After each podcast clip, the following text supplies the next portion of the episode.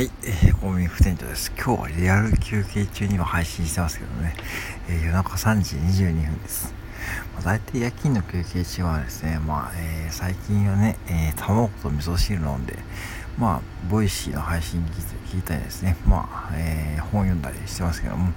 こういう休憩がね、えー、ちゃんと取れるようになったのもね、ほんと最近というかね、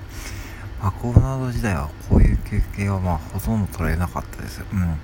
要はまあ食べながらね、こうパソコン作業してですね、要はハンバーガーとかね、食べながら、うん、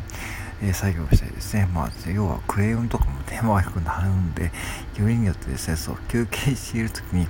クレームとかね、あとはクールにね、指されてなんかトラブルが起きて、とかね、なんか結構バタバタですね、うん。なんで本当にこうでもコンビニ入ってまあ良かったのはね、うん、こういう風にこうゆったり休憩がちゃんと取れるという、まあある意味当たり前かもしれないけども、やっぱし飲食業界ってらっしゃる方はね、多分わかると思うんですが、本当休憩中もね、なんかこうね、なんかバタバタで、なんかこう、休憩も休憩中じゃないってことをね、経験された方も多いと思いますよね。うん。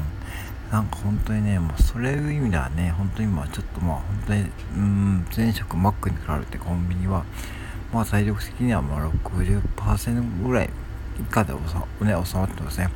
今ね、夜勤ね、これ中国人の留学生の方とね、まあ、一緒にやってますけどね、まあ本当賢い方で、本当助かってるしね、まあ結構起点、なんか日本人っぽいとかね、うん、